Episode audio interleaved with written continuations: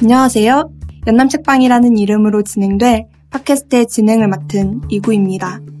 3년이 넘는 시간 동안 청취자 여러분들과 24권의 책을 함께 읽었던 독자적인 책소다가 막을 내리게 되었습니다.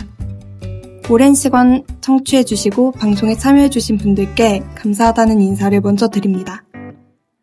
새로운 모습으로 찾아뵙게 될 연남책방에서는 한 달에 한 권, 여러분들이 직접 골라주신 책에 대한 이야기를 저자 선생님과 함께 나누려고 합니다. 이번 달에 함께 읽을 책은 버지니아 울프의 대표작을 통해 그녀의 삶과 작품 세계를 소개하는 버지니아 울프 북클럽입니다. 울프는 의식의 흐름 기법으로 마음을 탐구한 소설가이자 사회의 문제를 폭로한 에세이스트였고 자기 주변을 섬세하게 관찰한 모더니스트인 동시에 당대의 문화와 정치를 날카롭게 비판한 비평가이기도 합니다. 누구보다도 열심히 읽고 썼던 울프에 대해 문화비평가 이태광 선생님이 들려줄 이야기에 많은 관심 부탁드립니다.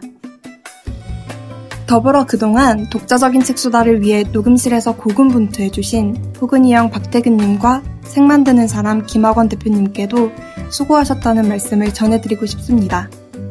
오랫동안 청취해주신 여러분들도 같은 마음이시지 않을까라는 생각이 듭니다.